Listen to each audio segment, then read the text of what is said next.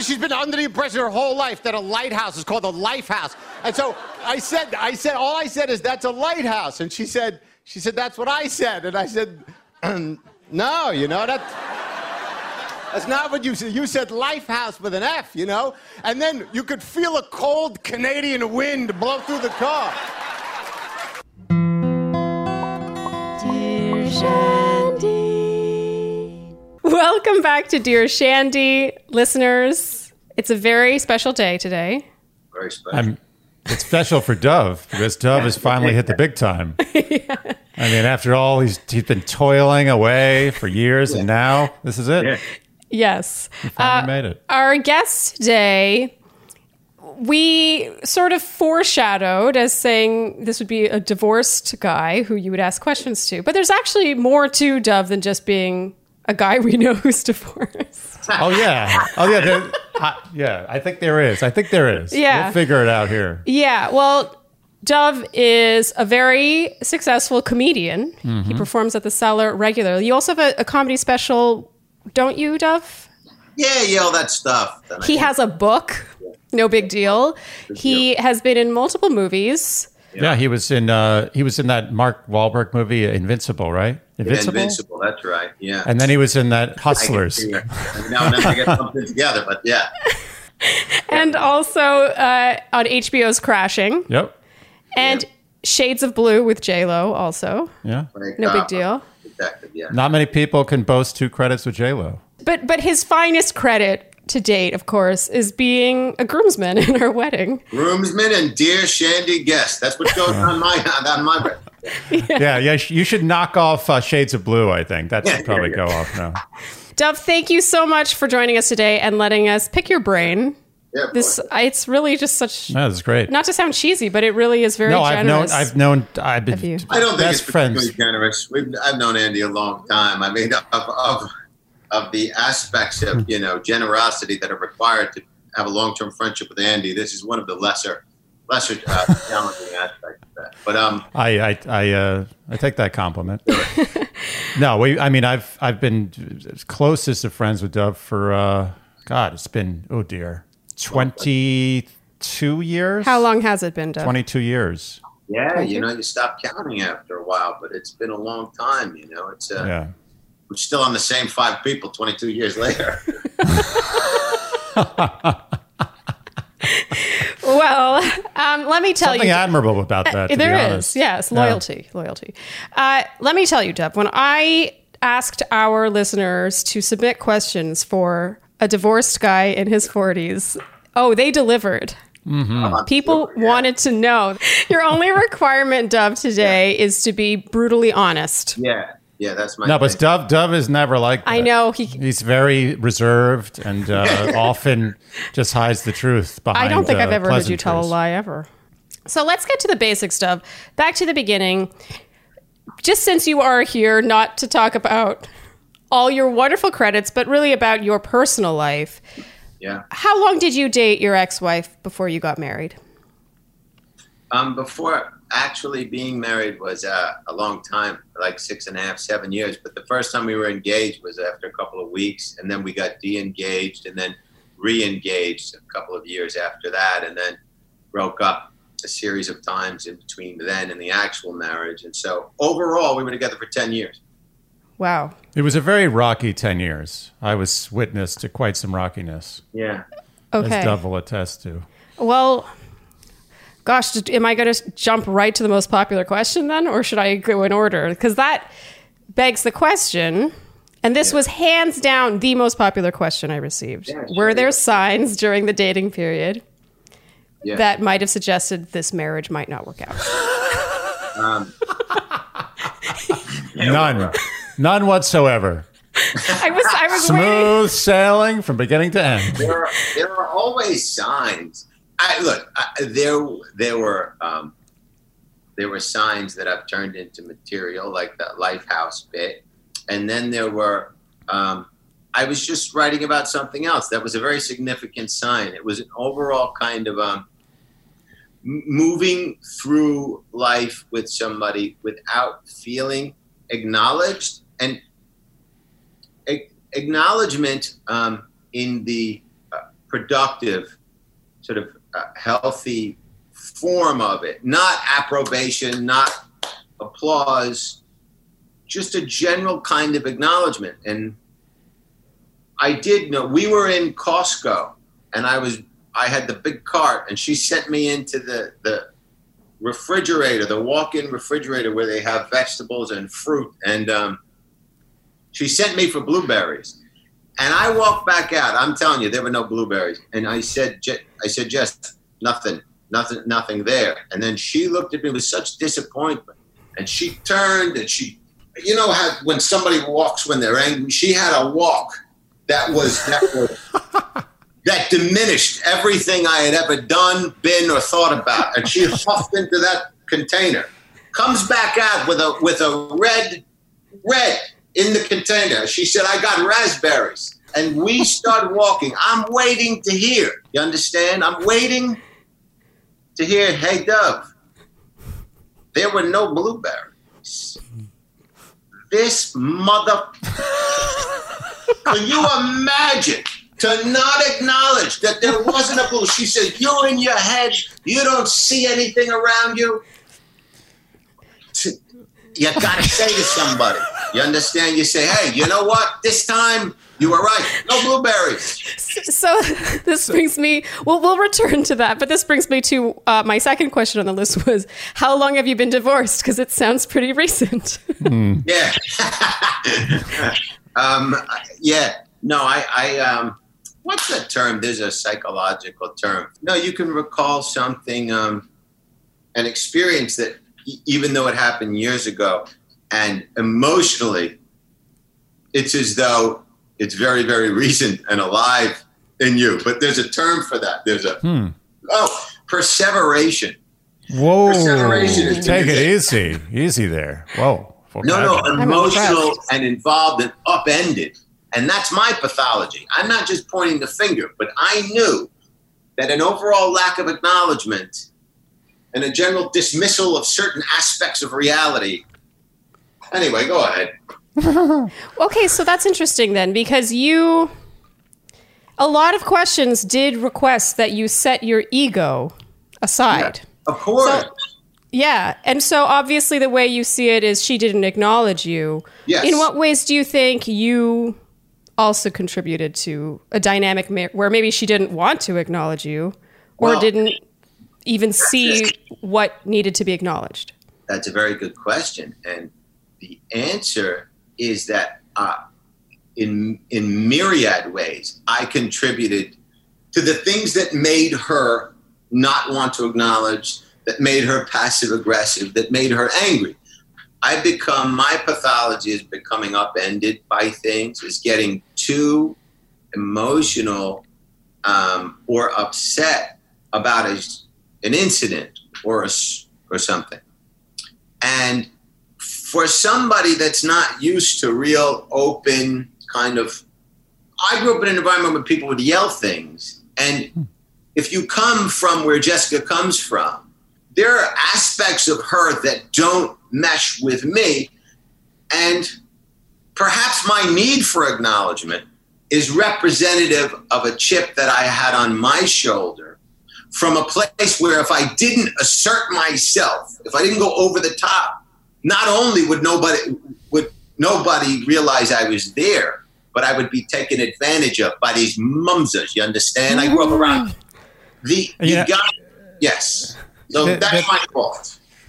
I actually would like to stop there, and I would like you yes. to give a not extremely detailed, but enough for people to get it. Yeah. Your upbringing and your parents and just generally where you came from? I grew up in a junkyard in Jersey, but my mother, my mother was, my father was an uneducated Jewish business guy from the street, and my mother was a hippie wasp analyst, intellectual Ivy League from uh, from California, and she was on her way to India to teach piano, and she stopped off to meet her friend who was a lesbian who owned a monkey, and the lesbian was renting this old shack from my father near a junkyard.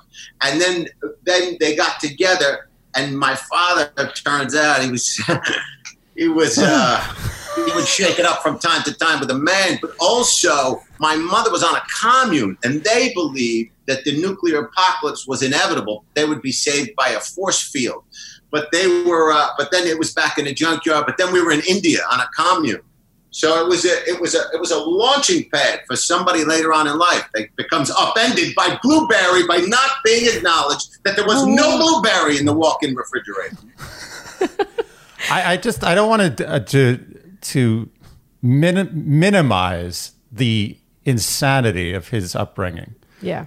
Just to be clear, there is a lot of behavioral traits that you develop in relationships that are a result of your parents. Absolutely. His parent, the fact that Dov, and I've known him for 22 years, and I've seen him in actually fairly functional relationships at times. Uh, you know, not not all the time, but you know, at times. I, well, I met my first long-term girlfriend in a threesome. Yeah. Oh. I mean, generally how he. you know, Nice. it's not textbook, but he's been in So you know, sweet. somewhat decent, you know, stable relationships at times. My point is, is that he's overcome an enormous uh, uh, number of obstacles Mm-hmm. put in place by his parents, who were. Let's be honest. I mean, I love your mother. Yeah, yeah. She's wonderful. What you're saying is that there was no modeling, no sort of appropriate model with which to draw, draw from. And so, but, and once we recognize that that's the case, then it becomes our responsibility. It becomes a journey of self awareness and, and engendering honesty from other people about our drawbacks so that we can hope to mitigate or make better mistakes the next time around. Um, but I'm glad that you guys do this because it's almost like a, a like an entertaining PSA for people because you guys are representative of the most. Um, I, I mean, I don't know your dynamic intimately, but in terms of a general uh, mutual respect um, and and kind of affirming one another, you guys are as successful a relationship as I've experienced. Yeah.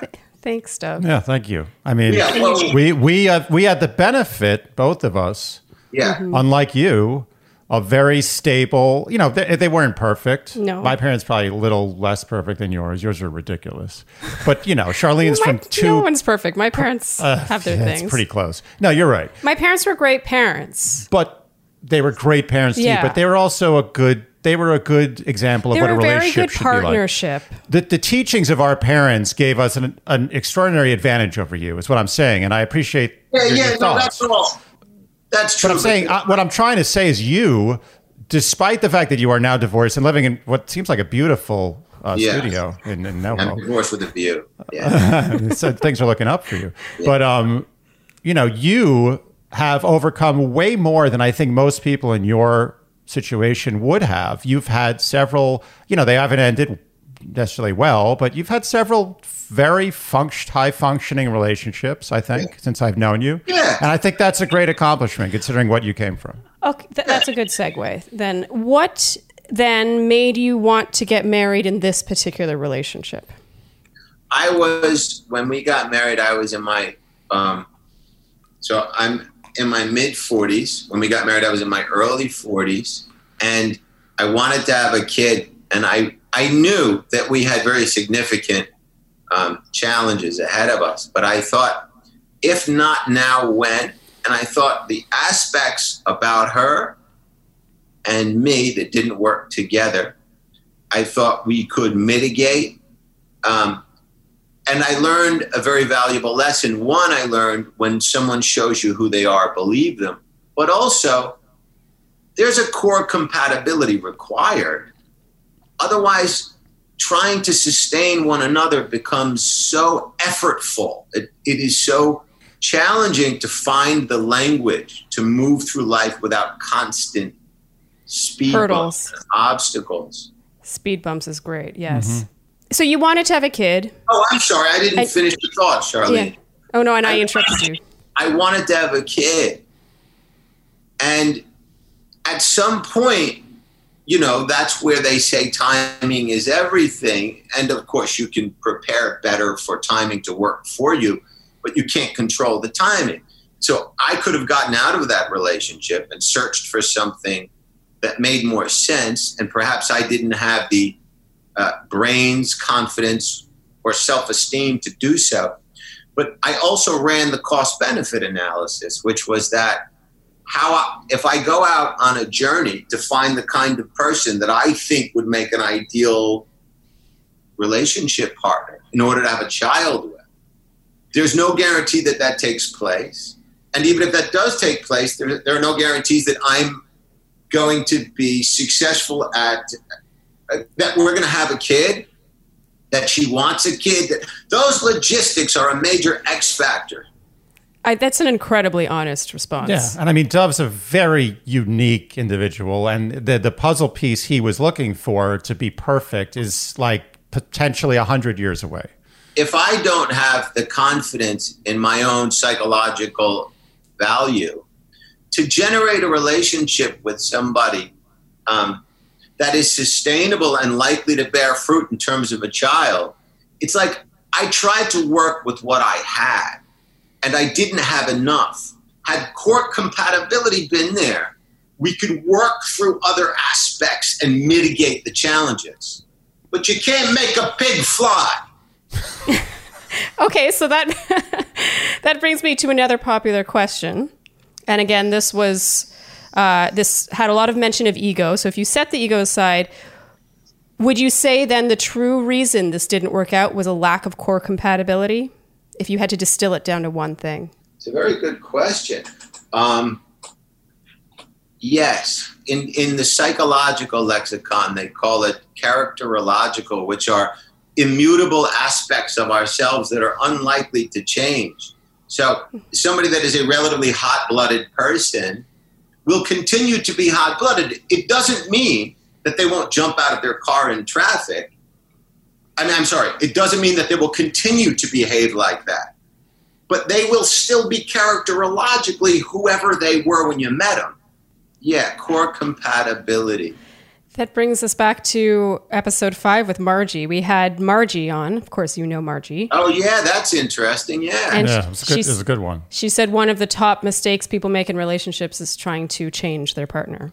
That's right. Because when look, if we're doing the right thing and we have some regard for one another and we can hear, we can mitigate. I can turn down the volume on aspects of my personality that would clearly rub any human being the wrong way. but but I can't become someone someone else. And you know what happens as a result of the lack of core compatibility, and this happens in friendships, and it happens when I go to California. Um, there is there's a phrase, and it's it's very operable. People should become familiar with it. It, it. And the phrase is inference patterns. And we're often using language, but our inference patterns are so different from one another that we're missing every aspect of the communication. So the language is similar, but the meaning is so different. You'd be better off had you both been speaking two separate languages and got translators. Hmm. My inference patterns from this effing Canadian were so incredibly different. There was nothing we saw the same way. Nothing. Dov, I Dov's opinions, Which, by the way, has Dov's nothing to do opinions with the do not reflect your Shandy's opinions about Canadians. Well, yeah, I was about to say 25% of our listeners are Canadian, but the fact that you guys didn't work out had nothing to do with Jessica's Canadian. No, no, it's, I love the Canadian. You understand? If everybody Yeah. was Canadian, we'd all be in a better place. I, I'm not down Definitely. Canadian. This Canadian, and by the way, she's a sweetheart of a human being. She's lovely. oh, lovely. We, we Absolutely love lovely, Jessica. by the way. Sorry? Just- uh, lovely. Well, I, I adore Jessica. Absolutely. Yes. Lovely. It's easy to adore that which we don't have to endure. When you live with her, it becomes, uh, you know, it, it's. You know, And would you when- say she would say the same thing about- beautiful- Would you say she would say the know. same thing about you? Okay. Yeah, I think she would. I think she would. Listen, I, there's no doubt about it. I mean, I bring my own baggage, and I'm responsible for that outcome. It wasn't as though I didn't see things on the horizon. So I'm, I'm not anti-Jess. I actually, No, Jessica with Jessica with the right person could have a wonderful relationship. But you know, it brings me to a point that I I, I think I've mentioned before. on this podcast. I'm sure you have mentioned it. Is what that- point is it? Well, I'll mention it now if I haven't. When you break up, Yeah. anyone, when anyone breaks up, ever, it's over. I firmly believe that. If you break up, it's over. Ooh, and it's a and there's one. only one exception to the rule, and I'm going to get into how that's obviously you know they broke up. I think like more than once, but unless it's for something acute, like you got drunk and you you know you Cheated. made out with some girl in a bar and you got caught, blah blah blah. Those can those can be overcome. Those are acute one time events. But if you ever break up for structural reasons, Right. you're you're done. And and I knew, and not, I'm not saying like "Ah, I told you so, but you know, let's be honest. We all knew that this was a tenuous marriage to begin with. Yeah. Even on your cake, Dov Dov had a, a wedding cake where it said, "I." What did, what did it say on the wedding cake? Well, to all those who, who thought we wouldn't make it, you can suck 'em. That's literally what it said on the birth, on the wedding cake. I hope there's a photo of that cake. There was many. I have a photo of the Okay. cake. As a matter of fact, as a matter of fact, wait, wait, I have to get this. in. Wait, so are you I- getting an "I told you so" for his cake? No, no, that was I an "I told never- you I'm so." not- what am I? I'm no, not- what I'm saying is his cake was an "I told you so." His cake was an I told you so, but but also became a sort of a meta I told you so against him. But you know what's what's amazing is the day that you got divorced, I got one of those like Facebook, you know, four year anniversaries of the picture of your cake. Wow, Oh, that's funny. Isn't that crazy? Wow. Yeah. good old you know, Facebook. good yeah, time. good stuff. But but my anyway, Yeah. getting back to my point is is once you break up for structural reasons, I believe the relationship is over. And I know that as you discussed, you wanted a kid, which is totally understandable. Uh, you did the CBA, whatever, but we all had a feeling, and I believe you and probably Jessica as well thought that this this marriage was tenuous. It was a little fragile, and I and, and I do think that the first time you broke up and then got back together, I personally didn't have a lot of high hopes for the relationship. I was I applauded your efforts to make it work, and I knew that you were doing it for many like internal reasons that go back way back to your childhood. I applaud you for that, but from the outside um, as a result of the first breakup and the reasons why you broke up, we all weren't super confident about it. I totally agree with you. And if I if my relationship were an investment vehicle, I would only put risk capital up. I would never I would not go long in a meaningful way in terms of a that would not be a major part of my portfolio. I would underweight that investment. Okay, I have so many questions. I don't know where to go, but Okay. just so that I get a closed cap on this one, do you then think that this was an unavoidable outcome with you and Jessica? Yeah, I do. And that's why I have more peace of mind around the divorce. Had I gone out and and acted out lesser parts of myself and done something stupid or carried on an affair or you know uh, uh, in terms of like you know the um, the offenses that one can commit in a relationship or in a society, it ranges from like, you know, light traffic ticket misdemeanors to triple homicide.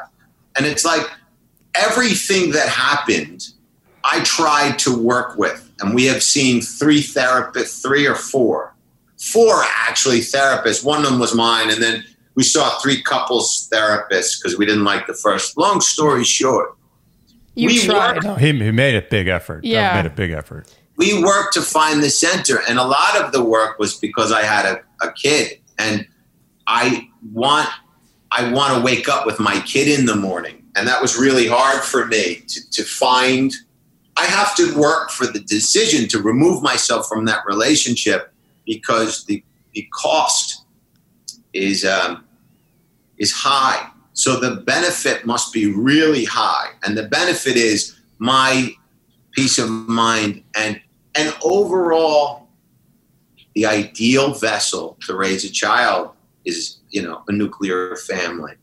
And uh, outside of a tribal environment in uganda but i, I don't have that as an option. And so yeah i worked to find the, the failure. It's a it's a good death. It's a samurai's death. And the part that will jam Jess up moving forward in a relationship is she'll find somebody that doesn't immediately attack a problem or have an active observation that makes her feel defensive. Mm. But when sh- you'll have to, people have to learn to ask for what they need in a in a, in a productive way. Otherwise, they'll always be left feeling on the outside of their own desires. And a lot of people did want to know that if you guys had tried couples therapy, and you're confirming not only did you try it, you tried it many times. I, I, I tried it in the, in the same way a Portuguese water dog tries swimming.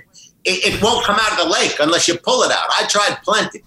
That was a horrible analogy, but I tried it. I got good and wet in the late in the in the in the yeah. So to get back to Andy's point, do you agree then that if it ends once, it's over? I'm not sure I agree with that. All, if only because not because of my own experience. I'm just Uh, based going on by my own empirical, experience, I agree with you. empirical evidence and just basic understanding of human relationships. I think there are a lot of people for whom it does end up working. Then out. they've settled. If there was a good enough reason to break up, and again, not for acute reasons, but for general reasons, if there was a good enough general reason to break up in the first place, it's over, with no exception, none. Uh, I see. I don't love how like final you're, right. you're well, saying that then, is, but then, you know, people no, who don't I- love that end up in a in a terrible marriage for the rest of their life. No, but what I have to admit is based on my own experience. If I think about the relationship I've had, where in a Dov slash Jessica way, there was the on and off, on and off. The first time it was off was when it should have been off, mm-hmm. based on my own experience. Right. But I know there are people where it's like, t- you know, everyone says timing is everything, and sometimes one person just needs that extra bit of time. No. If you're dating when I just will refuse to bend on this. If you're dating when you're 17 years old in high school Mm. and you break up, you're like, "Oh, I'm going to college. I want to see new things." And she's like, "All right, whatever," or vice versa. And then 10 years later, you meet up again at a party and you start dating, that's different. Yeah. No. Other than that, and an acute event, forget about it. It's your over. thoughts on that? 100%. Yeah, I think. I mean, I find Andy generally is right about most things in life, but I feel like um, there are. I'm sure that there's an exception somewhere, but as a general rule, if um, yeah, I don't think sustainable, healthy situations are born of chaos. And breaking up is a form of chaos if you engage in it more than once or twice. If you have, you know, there are Yeah. Things that can happen under very unique circumstances that could require distance. I, I don't know, but yeah, overall, people that have their shit together aren't constantly bouncing in and out of apartment buildings with duffel bags full of shit they left over some guy's house. It is people have to True. figure out how to sustain, and self awareness will allow us to get closer to the likelihood that that actually happens. And, But, and also, um, it, it Well saves it saves the two parties a lot of energy. I mean, I feel pretty strongly about this. If you break up, breaking up is a big effort. It's a lot of energy. It takes a lot of emotional capital. I honestly think some people get off on it though. yeah, but then that's It's then almost they like they shouldn't be in a crave the breakup to. Then they shouldn't be in a relationship. I mean, I agree. But but if you go back, it's like breaking back into jail. You're going back in to do that again. You could save yourself so much, just your, your health, your mental health going forward, and also your opportunities. You go back to the same well again and again. You're missing out on what's what's next, what's mm-hmm. out there that you're missing because you keep going back to this broken vehicle. Yeah. So I don't know. I've, I've I've always felt really strongly, and the regrets I have in my life of getting back together with girls that I broke up with are immense. Like every single time, it was a mistake. Obviously, I mean, I'm with you now, but and we never broke up. I We got never broke up. We never even considered it. Never even close. But every single time I've gotten back together with a girl that I broke up with or she broke up with me was a big mistake. Big mistake, not small, big. So, so here's my question then. You got the kid. You got what you wanted. Oh, So- I love this kid. Oh, The, we got um, Emerson is tremendous, He's adorable. tremendous. I I'm telling you. Long story short, I choose the kid uh, over not having Ever done having it. done it. So you'd say so the kid is worth more than ha- going through a divorce. we keep calling it the kid. The- That's my. the, the it, this kid is is more valuable than going through a divorce It and the financial impacts and the logistical issues and all the Yeah. chaos. Okay. It makes me makes me not yeah not regret, Regret. this experience because I really did get the thing out of it that was very important and Right. um, So you do it all over again. If you had to do the whole thing, you'd still do it for the kid. yeah we yeah, I think so. I said to Jess the other day. I mean, I'm in the house three, four days a week with with my kid, and Jess and I are amicable, and it's all about co-parenting. But I was telling her about the best time that I had um, ever had with her, and I remember her laughing, you know. And we were on this. We had rented a jet ski, and she was on the back, and then um, and she said that wasn't me.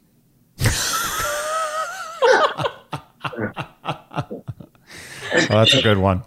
That sounds familiar. Andy does that to me all the time. Yeah, it happens. It happens, you know. But apparently, some broad on the back of a jet ski, I really fell for. Ended up not being my wife. How do you do? How do you do? I mean, you get older, you build up all these memories. It's Oh, bound to happen. I you know, time, As your time. memory gets worse. Many years, many years. Mine gets twisted around. Okay, so what is a new trait or feature moving forward that you didn't look for before, but now you would look for? And now that would be a deal breaker, honestly, to go with that. Oh, that's easy. A penis. I've never been attracted to women. Um, the uh, no, the um, right off the bat, this this core complementary thing where you communicate.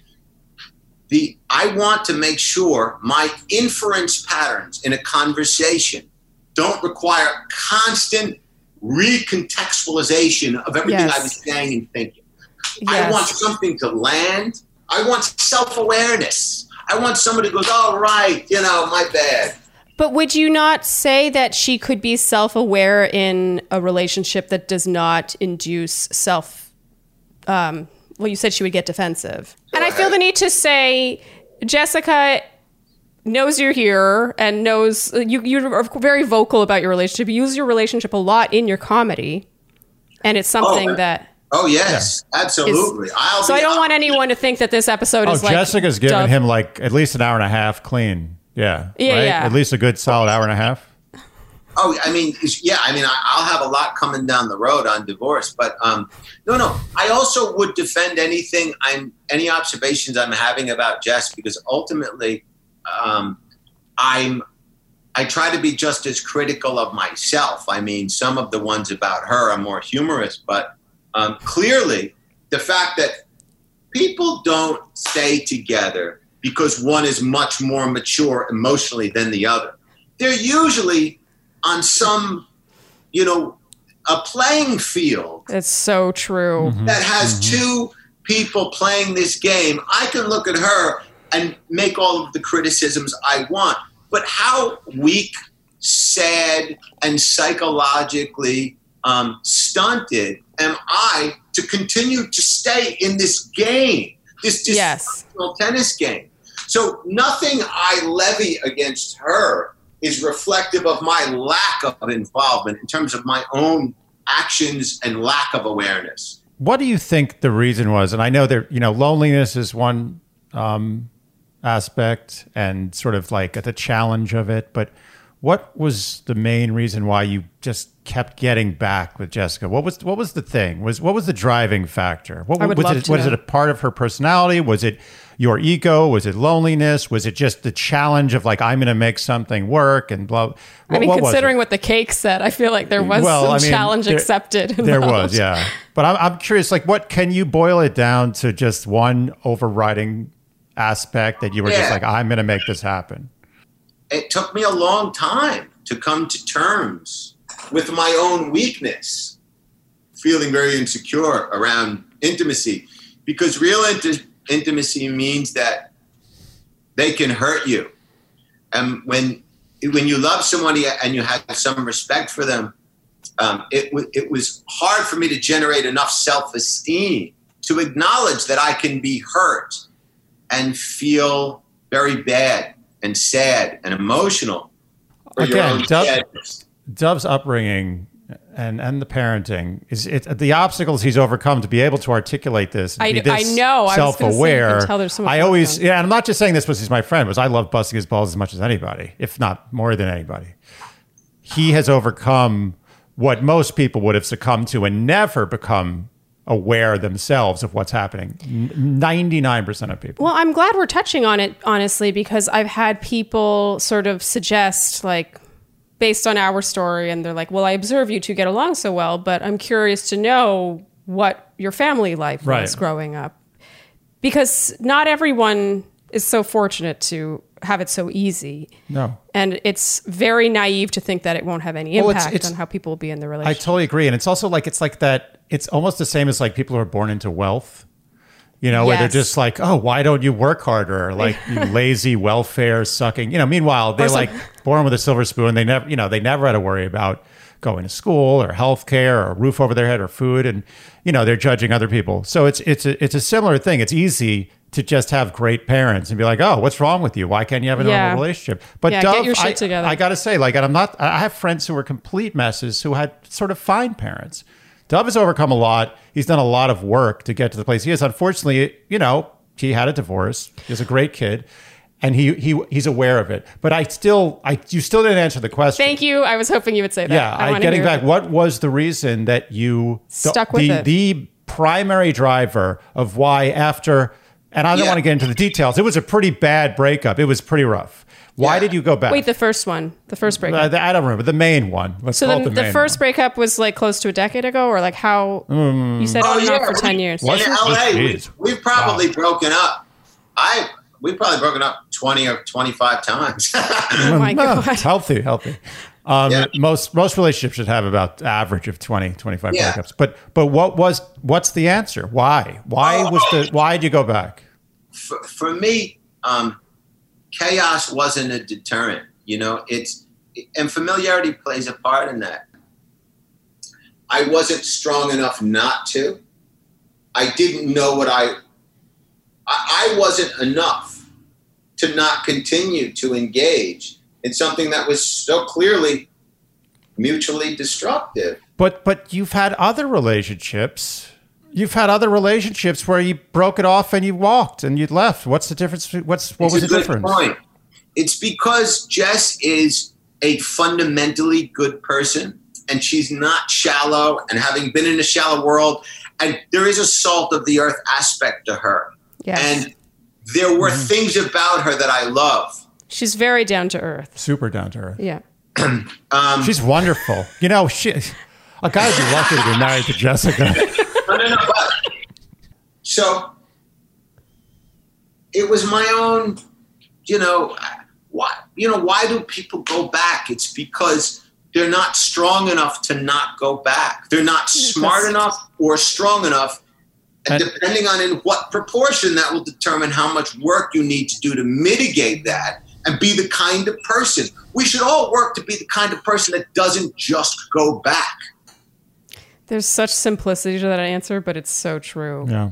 I agree. And I also feel that maybe that the reason why this relationship ended like that as opposed to the prior is you were a little weaker, you were older. You felt like, you know, you saw not mortality necessary, but necessarily, but you saw that Yeah. your time was was ticking. You weren't the young like Did you feel a sense of that? Did you feel a sense of like you said you were you were thinking about the likelihood that you would find your perfect match and then have a kid Oh, with them and the number of years that might take? Absolutely. I was, it, my mortality had something to do with it. And also having really jammed things up with I, my first long term girlfriend was Roxanne. And I think that she was a wonderful person. And if there was a human being, if there was some, you know, the old narrative about the one who got away. And the one who got away can often teach us a lot. I have no doubt that if you had dated met and dated Roxanne in the same time frame that you met and dated Jessica, you guys would still be married. Timing is everything. And not necessarily still married. Maybe you would have fucked it up. I don't know. Yeah. With that said, would you say there was a moment, a moment where Yeah, you realized it was completely over? Oh, yeah. Because we're talking ten years on and off. You have Yeah, I'll tell you what you've gone to moment four was. therapists. I was in Starbucks on my way to uh, couples therapy, and Jessica, she doesn't project her voice, that which is another thing that comes from her background, her child. She says she orders this latte, always with these with these drinks that take twenty minutes to make. She gets this drink, and um, and the guy, I watched the barista trying to say something, and I said, "Could you speak up?" She says, "What?" And I said, "The guy's leaning in," and she goes, "No, he's not." And I knew right there, I can't do this anymore. I knew I couldn't do. That's in like in like uh, Family Feud. The number one answer is uh, not speaking loudly enough to the barista. No, no, no. It Starbucks. wasn't. It wasn't the. No, the no. It was this cam- It was the straw that broke the camel's back. Yeah. The straw that broke the camel's back was her denying my experience of the barista leading in. And she said, I didn't see him do that, but she said, no, he didn't. She denied my Right. reality. Yeah. The Starbucks thing is nothing. That would never raise it. That, that's not a thing. The thing is what it's representative of. And when somebody really denies your experience over and over again, Do you not think that if she were in just a different relationship, she would not be the type of person who denies her partner their reality? my personality may exacerbate her Yes. stuff more Yes. because I tend to be out and she tends to be in.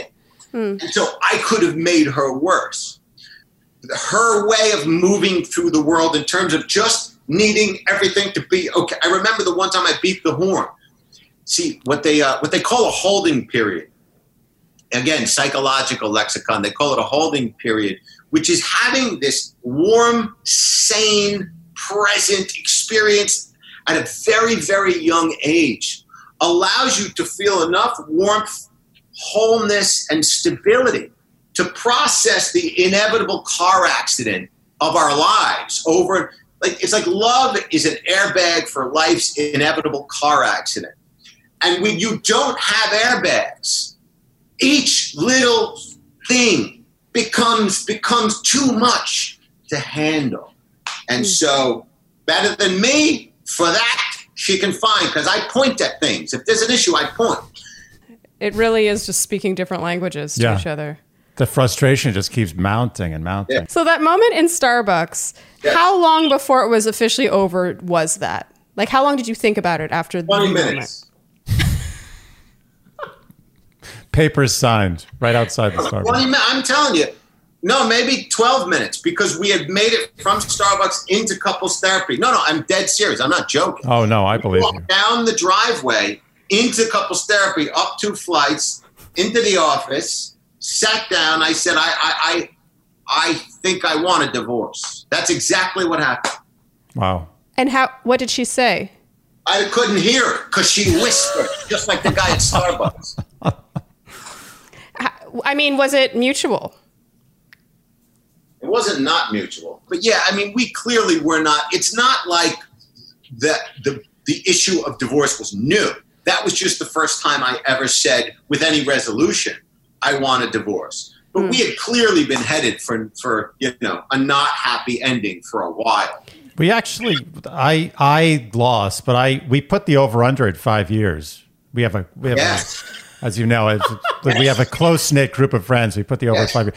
So um, I actually bet the over. I had Yeah. faith. I, I was thinking six seven years, but I lost. Well, you think even if you make it three three years that aren't horrible, you think you know it takes two years to figure out to get Right. enough to have the Right. divorce. I So would have just for- put the over on five. I would have Yeah. sit the over too. Yeah, you lost me money. So but it's just for anyone listening, you were married for 3 to 4 years? Yeah. Oh yeah. Four. Okay. And- Yeah. And that was after dating on and off for a very long time. Yep. Three to four. Okay. Uh, This was another very popular question Because many of our listeners are female and many of them are dating divorced men who tell them they will never get married again. Yes. Would you ever get married again? Absolutely. Yes. Okay. I think it's. I think it can be a wonderful thing, but these women have to remember to not make the same same mistake. You don't get in life what's fair. You get what you negotiate for. They must make sure that they identify men. If marriage is an objective and children are an objective, don't hang out with some guy for three years unless you know that that, that that's a possibility. And don't be Don't ashamed to say that that's what you're looking for. right. Okay. What would it take for you to get married again? Just to find that um, it would have to there would have to be all of the stuff we've been talking. I mean, core complementary stuff. You know, it's like I mean, I had a fantasy. I was that I was that I was in Los Angeles when I was living in LA. This is why I I think part of the pressure I put on myself to make it work. I had a fantasy that I was um, standing in front of the comedy store on the Sunset Strip in Los Angeles, and it was dark and raining. And on the other side of the street, it was light and sunny, and my ex girlfriend was walking along the street with a husband and a kid, and they were eating ice cream. And I remember seeing her see me. And then I realized that when she saw me, I was wet with an open shirt and a gold medallion talking to some stripper about how I know people with good coke. And I, I thought, I don't want to be that guy. I don't want to be ever wet on the sidewalk talking about coke while on the other side it's sunny. So the weather plays an important part in that. Yeah, it had nothing to do with the people in the fantasy. It was just weather. no. So, based on your experience, when Yeah. a guy says that to a woman, he's divorced and he says he'll never get married again, do you think he genuinely means that, or do you think it means that the woman he's with is simply just not what But he's you're right. It could mean either one. Because if he's not serious about her and just wants to see her, that's a good way to be honest in a veiled way about them. But Mm-hmm. if I'm a woman and I'm genuinely interested in that, and somebody says I'm not interested in that, it doesn't matter why he's saying it. You got to have the strength to Yeah. believe people when they tell you who they are. Believe them. Uh, It- yeah. If you want to get married and he's saying he's not willing to get married, But It- I don't care why listen he's to saying it. Believe him. Yeah. If you want kids and women, listen, you know, if you want kids and you're a woman who moves to the big city and spent 10 years in school or doing whatever she does, and your time horizon to have a kid is X, don't play games with every with, with these people you meet in a bar and a guy that he wants to commit, but he doesn't, but this, but that. Just like my failure, it's their responsibility to keep that guy honest. And if he's not honest, you know, tell him to walk. He's got to go. Okay. That's such good advice. Oh, agreed. So I have two more, and I think we can wrap up. If you could only pick one thing, what is the single best thing about getting divorced and the single worst? It's a two parter. Oh, oh, the worst is I don't wake up with my son, and the best is um, that I don't wake up with having to deal with her every day. You, you missed the time. The cadence there would have been beautiful if you just said uh, the, waking up with your son, waking up with your wife. You really missed out on a great, uh, a great bit there. You take take that to the woodshed, bring it back. Okay. And to close, what is this most significant lesson you learned about yourself through it all as a partner in a relationship? To feel, to allow myself to feel things, and to feel that things might not be okay, and sit within that. It sounds very like you know meditation Buddha thing, but it, when you, I, I always, it's a, I ref, reflexively when there's a problem, I'm pointing at it, and there's energy, and if I can sit in my the sadness of my own decision making while still saying, listen, I need this from you. But if you don't do this for me, I'm not going to become upended. I'm going to leave you. And that's going to hurt me too. And so it's a real, it's real strength as opposed to fear biting, which is what a lot of us do. It's, it's a fear bite to, to defend from our own lack of self worth. So yeah, to, to be sad, to just be sad and say I'm sorry, but this won't do. Mm. Hmm. Would you say that stubbornness was an issue, and you kind of want to see I- things through? It's a good question, but I don't think of myself as stubborn. I look, stubborn is the wrong side of tenacious. And so I hubristically thought, listen, this is like clay, you know? I can teach her how to see the world in an appropriate way because I know how to see the world. Like I I haven't been like, you know, I've been able to become reasonably successful financially and go out and do things that are challenging. And so I developed this sort of confidence in my ability to shape a situation. And I have no power over somebody else's characterological state. my own powerlessness to change certain things has allowed me to become wiser. It's hmm. it's why yeah, humility and self-awareness becomes attractive. If they're deflecting and defending, I don't want to live in a house of mirrors anymore. And so hmm. we're going to have to get honest about who we are. Well, Do, it- do you think you're scaring? Do you think you're scaring eligible women off with this intensity? You know, Yeah. I've, I think it might be an issue. I think it might be an issue. I think you're 100% right. And my psychologist said to me, what I learned from this relationship, he said, um, he said, you can't continue to become upended by something because that energy serves something comedic, the intense thing that, that becomes upended by, but it doesn't serve a softer sense of communication. So I think that's going to be a major challenge for me No. is for somebody to, yeah, do something that I see as kind of ridiculous, and for me to not intensely go, do you realize Yeah, right. you shouldn't goal- be doing that?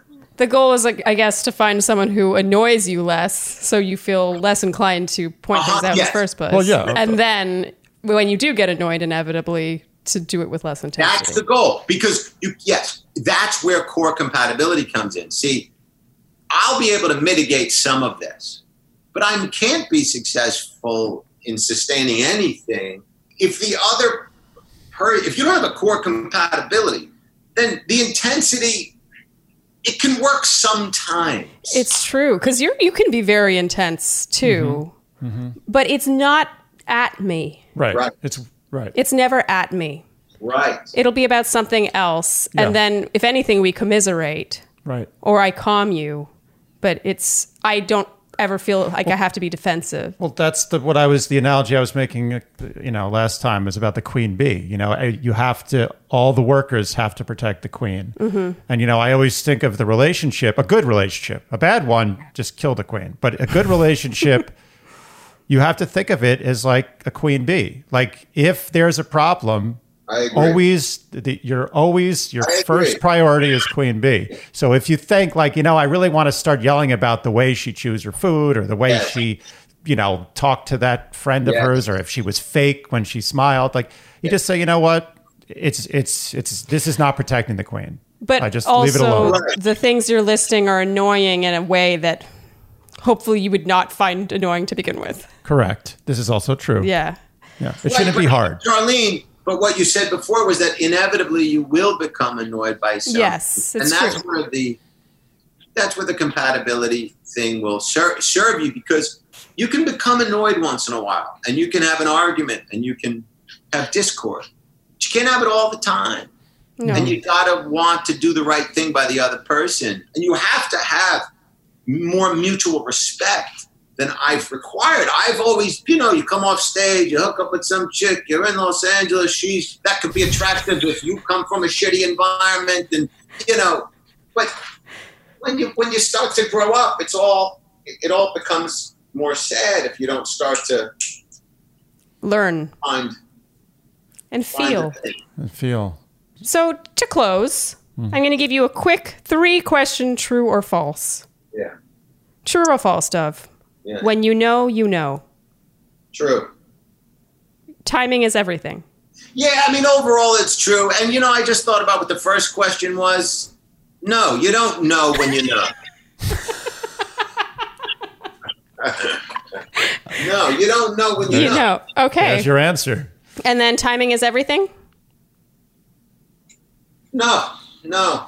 i mean in a way those two are kind of interrelated They're all interrelated. The Yeah. next one is opposites attract. Yeah, you just don't want the wrong kind of opposite. You know, I mean, you can, yeah, yes and no. None of these, I'm refusing to answer he hates my true or false questions. All of, They're these, very popular questions. all of these questions are illegitimate. Dov, thank you. That was really delightful. Yeah, yeah, Very anytime, anytime. Listen, I know my way.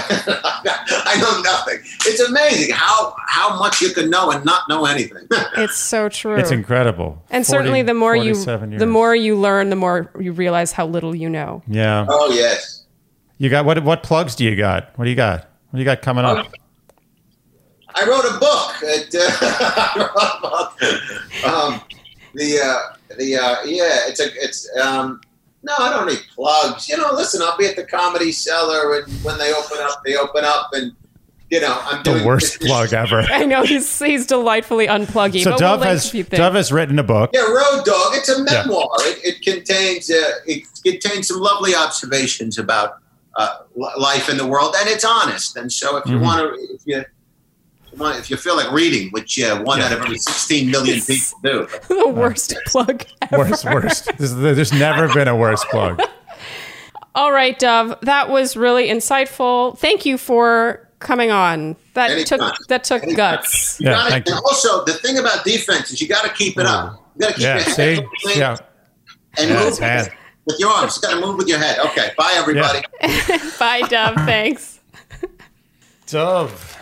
Dov. It's so funny that like I've known the guy for I've known the guy since before the internet, and now he's like doing a podcast. It's just so weird. You guys have had a lot of times together. A lot of times, he's really a very he's like oh, I would say in the brother department. He's like Oh, that close. sweet. Yeah, If you had a brother, yeah. He's very very close that's friends. very sweet. Damn, he had some gems. I mean, I know there's like they were diamonds in, in the rough. Like Yeah. I can see a lot of people listening to Dov and being offended or Oh yeah, making judgments. But one thing I'll say about Dov is that he is extremely insightful and brutally honest. brutally honest and reflective. Like no one knows his faults more than he does. Extremely. Yeah. Yeah. And talk about doing work on yourself. Damn. You know, you can tell by his, even his vocabulary. He's like he's he's studied up on this stuff so much. It's Mm-hmm. and like, retains it. He could write the exam. but at the same time, it's like some of that has to be taken back like a notch when he's in the relationship because Mm-hmm. I think he's too eager to just sort of analyze everything as it's happening in a very intense manner. And I've seen that. I've seen him do that. And I, I've told him, I'll tell him in person, you know, if I've had one criticism or one suggestion for how to keep the, the rocks out of his relationship, is to just take that down a notch. There's certain times where you just have to have a more Well, you know what it gets back to? Episode six nervous energy. I'm not saying his is necessarily nervous, but you know, in the comments, a lot of people mentioned how underrated it is when your partner is calming. Mm-hmm. Like, I know for me, all of my boyfriends, even the ones that drove me crazy, one thing they did have in common to become my boyfriend was a sense of, of, of calming me in, Yeah. in any, maybe not in all the ways, but in some way. Yeah, no, I agree. I it's agree. important. I mean, the ener- the energy. It's. I would say his his energy is at times nervously aggressive. You know, and he he really he has such appreciation for principle. Like Dov is one of the most principled people. I've seen him lay down the law. Like if some guy I like, that about him, in the street gets out of line with Yeah. a woman or. Or just is acting like a jerk, Yeah. is drunk. He's- he will lay down the law. Yeah, It because it's right, not because it's chivalrous. Not because it makes him look good. He does it because it's right versus wrong. Yes, he feels the injustice. Yes. he feels the and he, like he wants to right it. I find that super endearing about and, him. and that works like in situations where you know he helps you know people rid something out of an environment but when it's in the relationship i think there needs to be a slightly softer touch Definitely. and so I mean, that yes, would be my my piece of advice to my friend Dov Yeah, yeah. just tone it down maybe maybe a slightly gentler touch when it comes to criticizing or analyzing things in the relationship he's not crazy about You guys, thank you for tuning in to this unique episode of Dear Shandy. yeah Uh, let us know what you think, what, what you thought of this sort of format. We're interested in just getting true honesty from people who have been through certain experiences that I think change you. This Mm-hmm. is, uh, you cannot be not changed. nice I love you want to make that a quadruple negative If you guys liked your Shandy, you know what you can do. Andy. and you can tell them I can tell them. You can like, subscribe, hit notification bells, leave iTunes reviews. That's a big one. Mm-hmm. Comment, all the things you would do to support a little podcast. And with that said, I think we're done for this episode. Thank you guys for tuning in. Bye.